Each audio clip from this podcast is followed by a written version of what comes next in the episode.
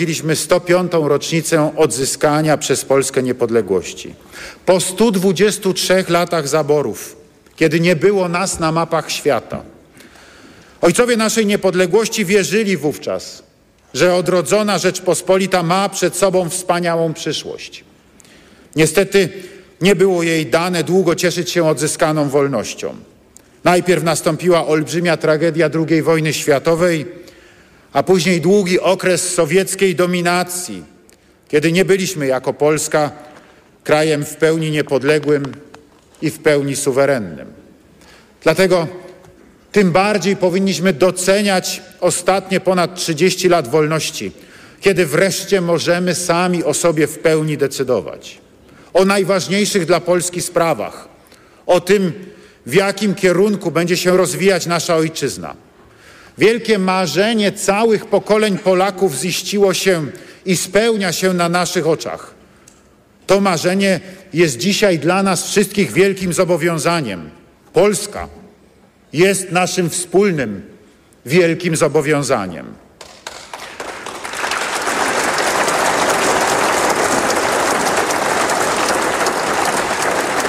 Bo jak mówił kolejny z ojców naszej niepodległości, Roman Dmowski, jesteśmy różni, pochodzimy z różnych stron Polski, mamy różne zainteresowania, ale łączy nas jeden cel. Cel ten to ojczyzna, dla której chcemy żyć i pracować. Dlatego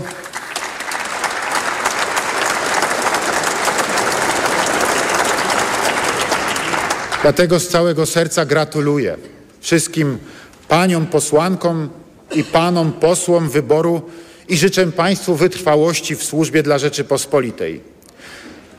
Chciałbym też z tego miejsca zaapelować do Was o to, abyście szanowali siebie nawzajem.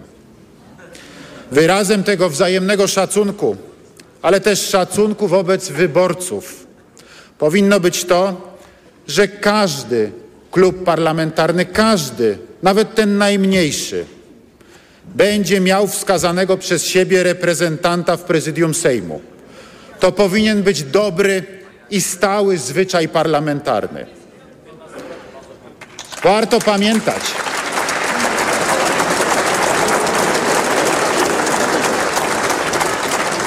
warto pamiętać, że w demokracji jest tak, że ci, którzy dzisiaj sprawują władzę, czy jutro będą ją sprawować, za jakiś czas znajdą się w opozycji. Niestety rządzący, niezależnie od opcji politycznej, zbyt często zapominają o tym oczywistym fakcie.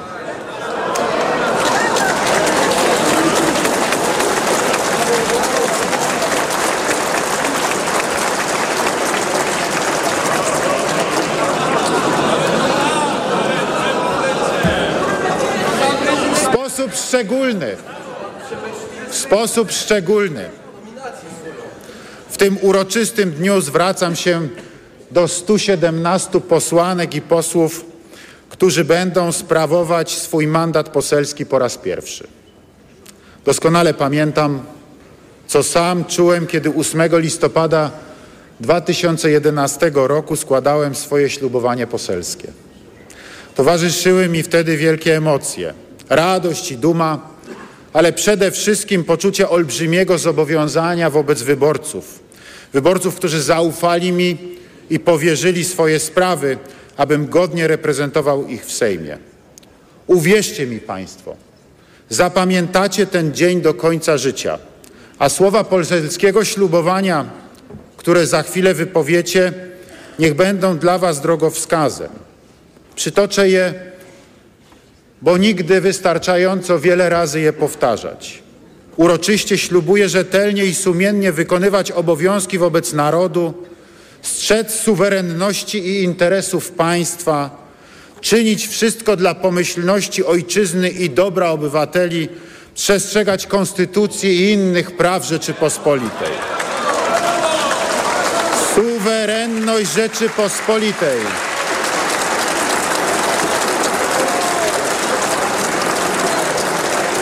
Suwerenność Rzeczypospolitej, interes państwa i dobro obywateli to są właśnie te najważniejsze sprawy, którym wszyscy zobowiązujemy się służyć. Szanowni Państwo, jako prezydent Rzeczypospolitej deklaruję gotowość do współpracy z nowo wybranym parlamentem. Najważniejszym moim przesłaniem od samego początku sprawowania urzędu od 2015 roku była i jest współpraca i jeszcze raz współpraca w najważniejszych dla Polski sprawach. Drzwi Pałacu Prezydenckiego są zawsze otwarte dla wszystkich, którzy są gotowi taką współpracę podejmować. Dziś zdecydowanie najważniejszą sprawą, która wymaga ponadpartyjnej współpracy jest bezpieczeństwo naszej ojczyzny. Żyjemy w niebezpiecznych czasach. Pełnoskalowa wojna tuż za naszą wschodnią granicą uświadamia nam to dobitnie ostatnio każdego dnia. Dziękuję, że w najważniejszych momentach, zaraz po rosyjskiej agresji na Ukrainę, ale także i potem, pokazaliście wszyscy Państwo niezwykłą odpowiedzialność. Dziękuję za ponadpartyjne poparcie tutaj w parlamencie ustawy o obronie ojczyzny, która umożliwiła zwiększenie finansowania oraz szybszą modernizację i wzmocnienie polskiego wojska. Mam nadzieję, że ten właściwy kierunek zostanie utrzymany. Programy zbrojeniowe będą kontynuowane, a wydatki na siły zbrojne utrzymane na poziomie tych co najmniej 4% produktu krajowego brutto. To powinna być sprawa łącząca dzisiaj i niezmiennie wszystkie ugrupowania zasiadające w parlamencie. Jako zwierzchnikowi sił zbrojnych ogromnie mi na tym zależy, bo silne i nowoczesne Wojsko Polskie to najlepsza be gwarancja bezpieczeństwa dla naszych ojczyzny, dla naszej ojczyzny, dla naszych rodaków, dla naszych współobywateli. Szanowni Państwo, musimy szybko wyciągać wnioski z tego, co dzieje się na Ukrainie. Musimy je wyciągać po to, by jeszcze skuteczniej dbać o bezpieczeństwo naszego kraju i kontynentu. Dlatego właśnie pod koniec kadencji poprzedniego parlamentu złożyłem w Sejmie projekt ustawy o działaniach organów władzy państwowej na wypadek zewnętrznego zagrożenia bezpieczeństwa państwa. Ustawy, która reformuje system dowodzenia polskiej armii. Zapraszam do współpracy nad tym niezwykle ważnym tematem. Mam nadzieję, że w rozpoczynającej się właśnie kadencji Sejmu ta ważna ustawa zostanie przez Państwa uchwalona ponad wszelkimi podziałami. Zbliżający się rok 2024 to rok dwóch ważnych jubileuszy. 25-lecia przystąpienia Polski do Sojuszu Północnoatlantyckiego oraz 20-lecia wejścia Polski do Unii Europejskiej. Obecność Polski w NATO, jak i w Unii Europejskiej to fundamenty naszego bezpieczeństwa. To polska racja stanu. Mówiłem o tym wielokrotnie. Dlatego tak ważna jest dobra współpraca także w zakresie polityki międzynarodowej. Dobre przygotowanie do kolejnego szczytu Sojuszu Północnoatlantyckiego, który odbędzie się w przyszłym roku w Waszyngtonie, a także do polskiej prezydencji w Unii Europejskiej, która będzie miała miejsce w pierwszym półroczu 2025 roku. Będziemy wówczas gospodarzem wielu niezwykle istotnych wydarzeń związanych z funkcjonowaniem Unii, relacjami transatlantyckimi, interesami gospodarczymi całej wspólnoty. Najważniejszym celem polskiej prezydencji będzie zacieśnianie relacji Unii Europejskiej ze Stanami Zjednoczonymi. Chcemy również dalszego rozszerzania Unii na wschód i południe. Kolejna ważna kwestia to przygotowywanie planu odbudowy Ukrainy po wojnie. Wreszcie sprawiedliwa i mądrze zrealizowana transformacja energetyczna. Już dziś musimy zacząć przygotowywać się do tego niezwykle ważnego czasu. Szanowni Państwo, winni jesteśmy wobec kraju zapomnieć nareszcie o tym, co nas dzieli, a pomyśleć o tym, co nas może jednoczyć. Te słowa wypowiedziane przez wybitnego marszałka Sejmu Macieja Rataja są mi szczególnie bliskie. Przed wyborami w 2020 roku apelowałem, żeby budować koalicję polskich spraw wokół najważniejszych dla naszej ojczyzny tematów, takich jak rodzina, bezpieczeństwo, praca, inwestycje oraz godność Polski i Polaków. I chcę z tego miejsca wyraźnie powiedzieć, taka koalicja polskich spraw jest Polsce nadal bardzo potrzebna. Może to być oczywiście koalicja rządowa, choć nie musi. Może mieć również formułę szerokiej koalicji parlamentarnej, skupionej wokół kluczowych dla Polski tematów. Chciałbym, żeby była to koalicja złożona również z samorządowców, organizacji społecznych i pozarządowych, wszystkich, którym dobro naszej ojczyzny leży szczególnie głęboko na sercu. Zapraszam wszystkich do takiej szerokiej koalicji polskich spraw. Takim duchu będę też postępował do końca swojej prezydentury. Szanowni Państwo, równocześnie chciałbym wyraźnie powiedzieć, że będę stał na straży najważniejszych osiągnięć ostatnich ośmiu lat. To było dobrych osiem lat dla Polski i dla Polaków.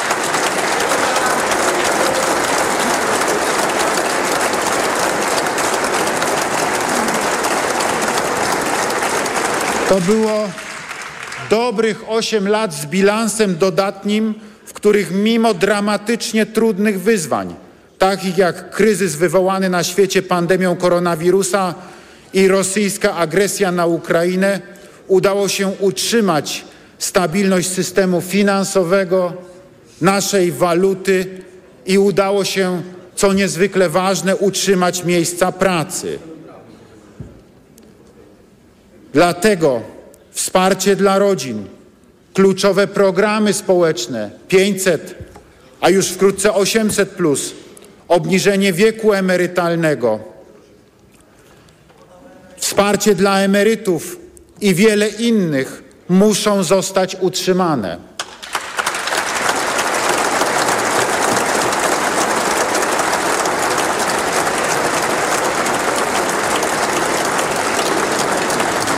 Muszą być kontynuowane. Musi też zostać utrzymana i kontynuowana stabilność finansowa i gospodarcza państwa. Podkreślam to wyraźnie i podkreślałem w trakcie przedwyborczych konsultacji ze powyborczych konsultacji ze wszystkimi komitetami wyborczymi. Ja swoje słowo traktuję niezwykle poważnie i tego słowa z całą pewnością dotrzymam. Szanowni Państwo, nie zgodzę się na żadne próby ograniczania, podważania czy kwestionowania konstytucyjnych uprawnień prezydenta.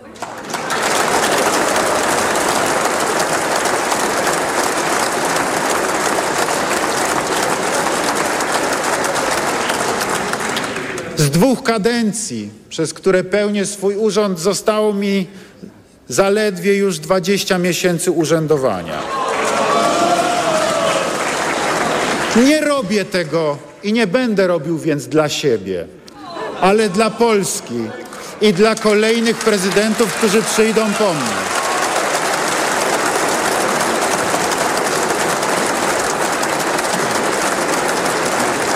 Porządek konstytucyjny musi zostać zachowany. Nie zgodzę się na żadne obchodzenie czy naginanie prawa. Zawsze broniłem, zawsze broniłem i będę bronił dwóch najważniejszych polskich wartości, o które walczyły całe pokolenia wolności i solidarności. Jeżeli uznam, że jakieś rozwiązanie budzi poważne wątpliwości merytoryczne czy prawne, to nie zawaham się skorzystać z prezydenckiego weta czy skierować ustawę do Trybunału Konstytucyjnego. Obóz polityczny, obóz polityczny, z którego się wywodzę, przekonał się o tym wielokrotnie, także w odniesieniu do niezwykle głośnych medialnie ustaw w ciągu ostatnich ośmiu lat. Chciałbym jednak z tego miejsca wyraźnie powiedzieć wszystkim formacjom politycznym. Ewentualne weto prezydenta nie może być usprawiedliwieniem dla niezrealizowania państwa zapowiedzi i obietnic wyborczych.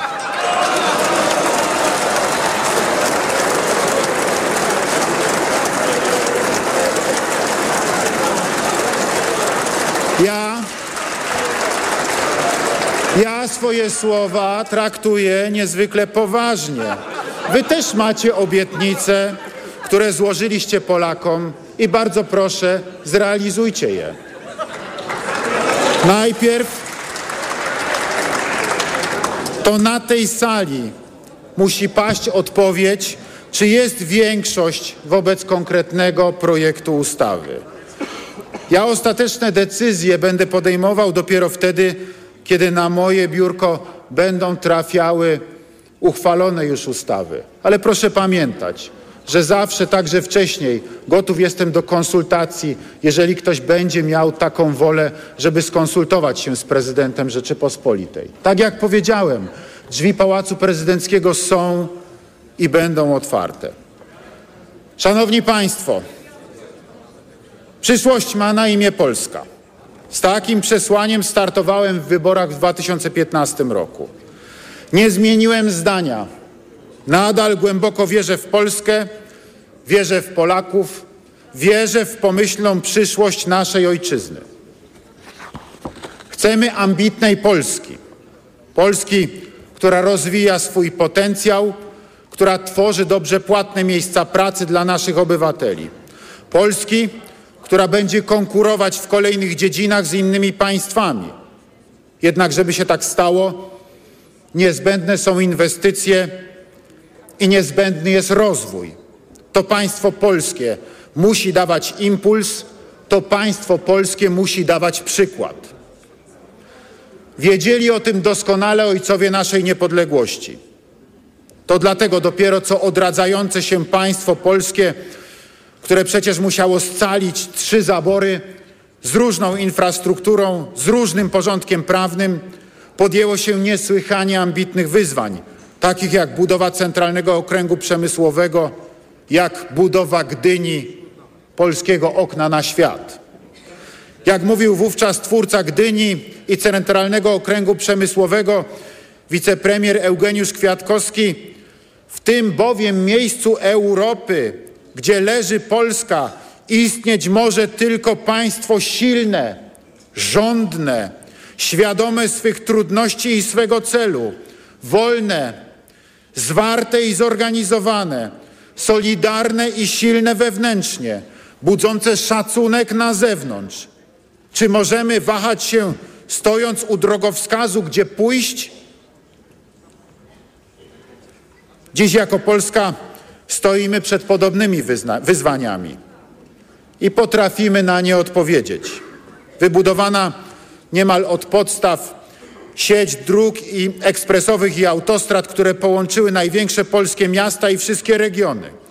Gazoport w Świnoujściu, który rozbudowujemy. Wreszcie odważna i dalekowzroczna decyzja o budowie gazociągu Baltic Pipe. To tylko niektóre z projektów. Warto sobie głośno zadać pytanie, gdzie bylibyśmy dzisiaj, gdyby nie budowa gazoportu? gdyby nie budowa interkonektorów gazowych? Gdzie bylibyśmy dzisiaj, gdyby nie budowa Baltic Pipe? Dlatego właśnie Polska musi stawiać sobie kolejne ambitne cele. Takim ambitnym projektem jest budowa Centralnego Portu Komunikacyjnego, który ma być nowym polskim oknem na świat. Tym razem w wymiarze lotniczym, ale również krokiem milowym w rozwoju infrastruktury kolejowej łączącej najdalsze zakątki Polski. Takim ambitnym projektem jest budowa polskich elektrowni atomowych, która istotnie zwiększy nasze bezpieczeństwo energetyczne i pozwoli zrealizować zobowiązania z zakresu ochrony klimatu. Wreszcie takim ambitnym projektem jest dalsza i konsekwentna rozbudowa polskich portów, w tym budowa portu kontenerowego w Świnoujściu. Tych ambitnych projektów, tych ambitnych projektów będę jako prezydent Rzeczypospolitej bronił, będę im patronował, będę dbał o to, by zostały zrealizowane. To dzisiaj rozstrzygają się losy Polski na dziesięciolecia i nie stać nas na bezczynność, nie stać nas na brak ambicji, nie stać nas na podporządkowywanie się. Potrzebujemy inwestycji, ale potrzebujemy też wyzwań, które dadzą nam impuls do działania. Takim impulsem było swego czasu polsko-ukraińskie Euro 2012. Olbrzymi sukces naszego kraju, olbrzymi sukces naszego społeczeństwa ponad podziałami politycznymi, bo ponad podziałami politycznymi to zostało zrealizowane. Zostało uzyskane przez jedną stronę sceny politycznej, a zrealizowane za rządów drugiej strony sceny politycznej i było sukcesem Polski. Wspólnym. Szanowni Państwo, ten olbrzymi sukces naszego kraju udowodnił, to my udowodniliśmy, że potrafimy wspaniale zorganizować wielką imprezę, wielkie wydarzenie sportowe. Takim impulsem może być w przyszłości organizacja przez Polskę Igrzysk Olimpijskich. Nie bójmy się marzyć, ale bądźmy ambitni i realizujmy nasze marzenia. Szanowni Państwo, drodzy rodacy, drodzy rodacy, za nami długa i intensywna kampania wyborcza. Czas walki o jak najlepszy wynik, zaciętej często rywalizacji o mandaty poselskie. Któż lepiej niż Państwo to wie? Kampanii zawsze towarzyszą olbrzymie emocje i wysoka temperatura sporów. Tak jest na całym świecie, taka jest jej natura. Polska nie jest tu żadnym wyjątkiem. To czas ostrych sporów i ostrych wystąpień. Były wielkie emocje i spory w pracy, wśród znajomych, często też w rodzinach. To normalne. Ale ten czas już za nami. Dlatego tak jak w 2019 roku, tak i dziś. Chciałbym po zakończeniu swojego wystąpienia powtórzyć gest podania dłoni wszystkim Państwu, posłom i posłankom, poprzez symboliczne podanie dłoni tym, którzy zasiadają w pierwszych rzędach tutaj w Sejmie. Niech to będzie symboliczne zakończenie okresu kampanii. Niech stanie się to dobrą tradycją w naszym parlamencie. Tak zaczynajmy każde pierwsze posiedzenie nowego Sejmu. Od podania sobie ręki, nie tylko z prezydentem, ale podania sobie ręki nawzajem. Pamiętajmy o słowach Wincentego Witosa, trzykrotnego premiera, kolejnego z ojców naszej niepodległości. Nie ma sprawy ważniejszej niż Polska. To jest prawda. Nie ma. Nie ma sprawy ważniejszej niż Polska. Niech żyje niepodległa i demokratyczna Rzeczpospolita. Boże, błogosław Polsce, błogosław naszą ojczyznę. Dziękuję.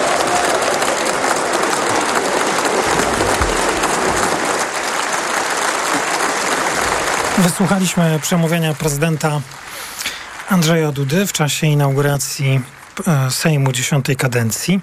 Za chwilę zapewne głos zabierze marszałek e, senior Marek Sawicki, a dopiero potem rozpocznie się procedura ślubowania poselskiego. Posłuchajmy e, pana marszałka. Tak jak państwo słyszeli, prezydent zgodnie ze swoją zapowiedzią na końcu przemówienia podszedł do posłów zajmujących e, miejsca w pierwszym rzędzie. Zresztą podobnie zrobił w 2019 roku. Marszałek Marek Zawicki.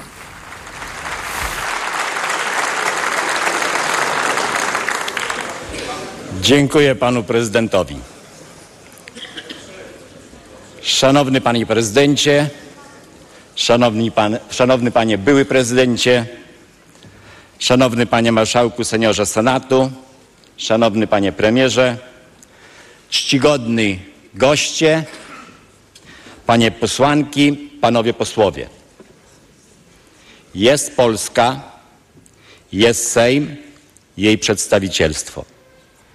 Tymi słowami Macieja Rataja, marszałka Sejmu, odrodzonej przed ponad stu laty naszej ojczyzny, pragnę podkreślić uroczysty moment inauguracji dziesiątej kadencji Sejmu Rzeczypospolitej Polskiej. Wypowiadający je wybitny nasz poprzednik widział Polskę jako państwo demokracji parlamentarnej. Urzeczywistnienie tej wizji, tego narodowego pragnienia jest także dziś naszym wspólnym zadaniem i obowiązkiem.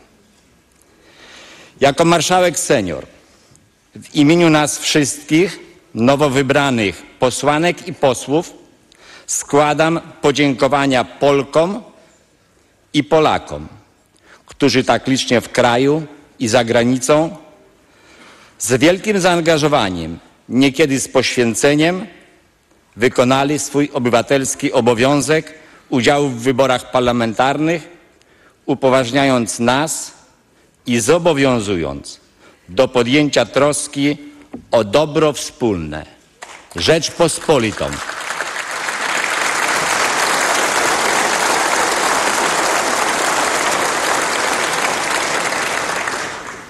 Gratuluję wybranym 15 października posłankom i posłom, życząc Państwu, by każdy dzień realizacji powierzonego przez naród mandatu przedstawicielskiego dawał poczucie spełnienia zamierzeń, które dobrze służą Polsce. Wyrażam nadzieję, że nowa kadencja pozwoli odbudować, począwszy od nas, poczucie wspólnoty narodowej, za którą opowiedziało się tak wielu wyborców.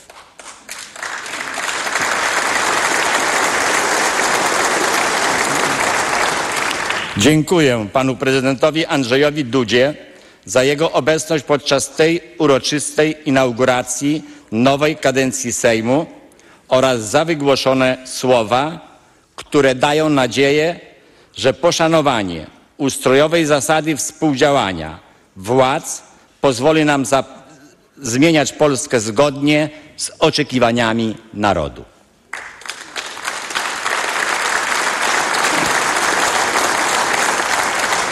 Powierzenie mi obowiązków marszałka seniora poczytuję jako dostrzeżenie, docenienie i podkreślenie dokonań wszystkich parlamentarzystów, z którymi na przestrzeni ostatnich 30 lat przyszło mi uczestniczyć w szczególności w opracowaniu i przyjęciu Konstytucji z 1997 roku oraz w realizacji starań o polskie członkostwo w NATO oraz Unii Europejskiej.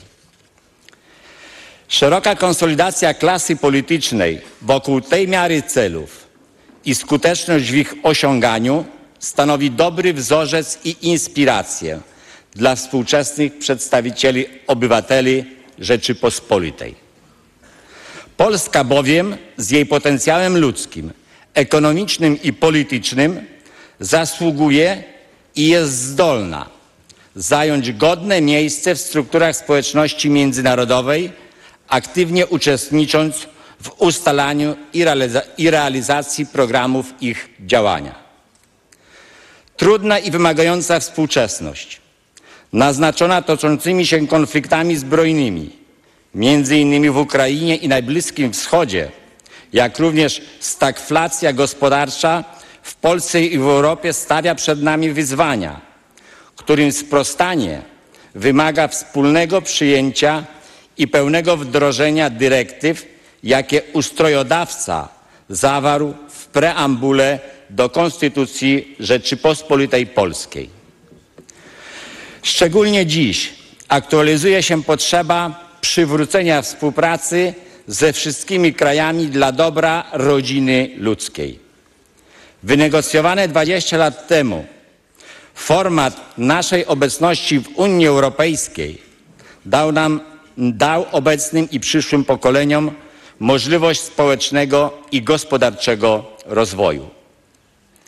Podejmijmy więc starania, by nasz kraj powrócił do awangardy wartości europejskich, które osadzone na chrześcijańskim dziedzictwie, na inspiracjach czerpanych z tradycji demokracji ateńskiej i prawa rzymskiego stanowią solidny fundament do odbudowania i umacniania wspólnoty narodów Europy, ojczyzn.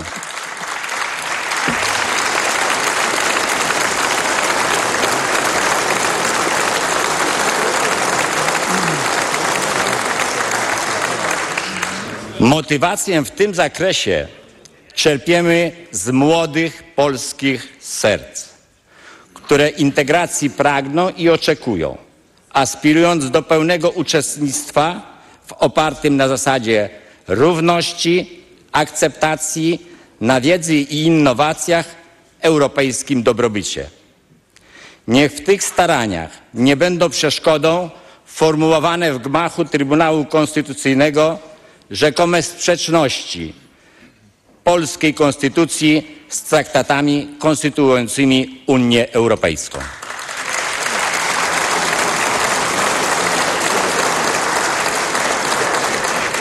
Ustrojodawca w treści preambuły wzywa nas także do respektowania praw obywatelskich oraz do zapewnienia działania, działaniu instytucji publicznych rzetelności i sprawności. Nie ma prawdziwej demokracji, nie ma inkluzywnej i skutecznej polityki publicznej bez otwartego parlamentaryzmu. Wysokie standardy postępowania ustawodawczego i towarzyszących mu konsultacji, jawna i rozważna debata, rzeczywista kontrola parlamentarna, ponadpartyjne podejście do kompetencji kreacyjnych Sejmu, a także przywrócenie konstytucyjnej postaci i znaczenia budżetu państwa oraz kontroli nad jego wykonaniem to w moim przekonaniu warunki konieczne respektowania istoty ustrojowej, ustrojowej funkcji Wysokiej Izby. Są dwa fundamenty, na których powinna opierać się działalność każdej władzy, a przede wszystkim parlamentu. Państwo prawa i godność człowieka. Apeluję przy tym, by artykułowane przez większość parlamentarną wyzwanie przywrócenia i wzmacniania praworządności podjąć i realizować z poszanowaniem zasady legalizmu. Delikty, jakich dopuszczono się przy wykonywaniu powierzonej władzy, mogą być sprawiedliwie ocenione i naprawione tylko środkami respektującymi obowiązujące prawo i konstytucyjny podział kompetencji. Jestem pewien, że uczciwe zamiary uzdrowienia polskiej struktury państwowej znajdą wsparcie i sojuszników wśród przedstawicieli wszystkich sił politycznych w parlamencie. Ufam, że jesteśmy w stanie wspólnie pamiętać i doceniać zasługi Kościoła katolickiego i innych kościołów na naszej drodze do odzyskania w 1989 roku suwerenności ojczyzny, zaangażowanie w budowanie patriotycznej duchowości narodu oraz prowadzenie działalności charytatywno-opiekuńczej.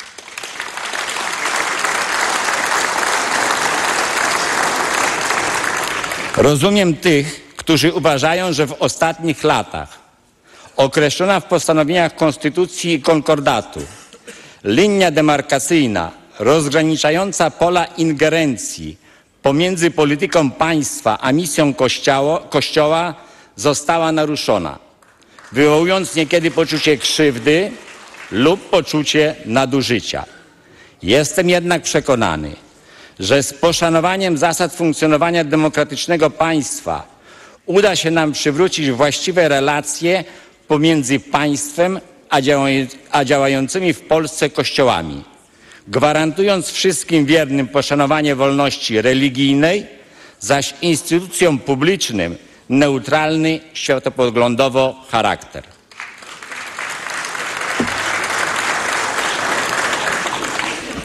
Umacniając sojusze i wzmacnia- wzmacniając potencjał obronny państwa, nie możemy też zapomnieć o znaczeniu daru chleba.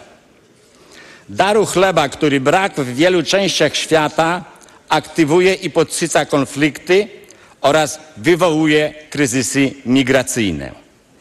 Dzisiejszą Europę niewątpliwie stać na więcej empatii, ukierunkowanej na rozdysponowanie nadwyżek żywności do braci w dalszych zakątkach świata, którzy jej potrzebują, stabilizując przy tym sytuację na lokalnych rynkach rolnych.